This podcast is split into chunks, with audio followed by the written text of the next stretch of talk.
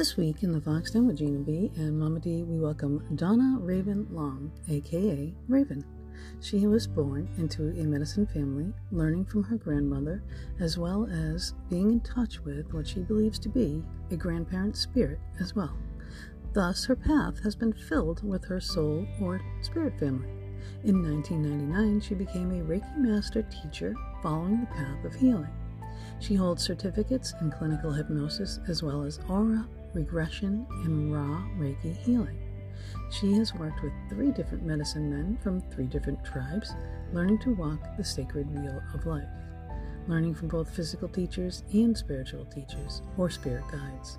She believes that through healing others, she heals herself and thus, as healers collectively, by healing others, not only do we heal ourselves, but our ancestors, families, and our children.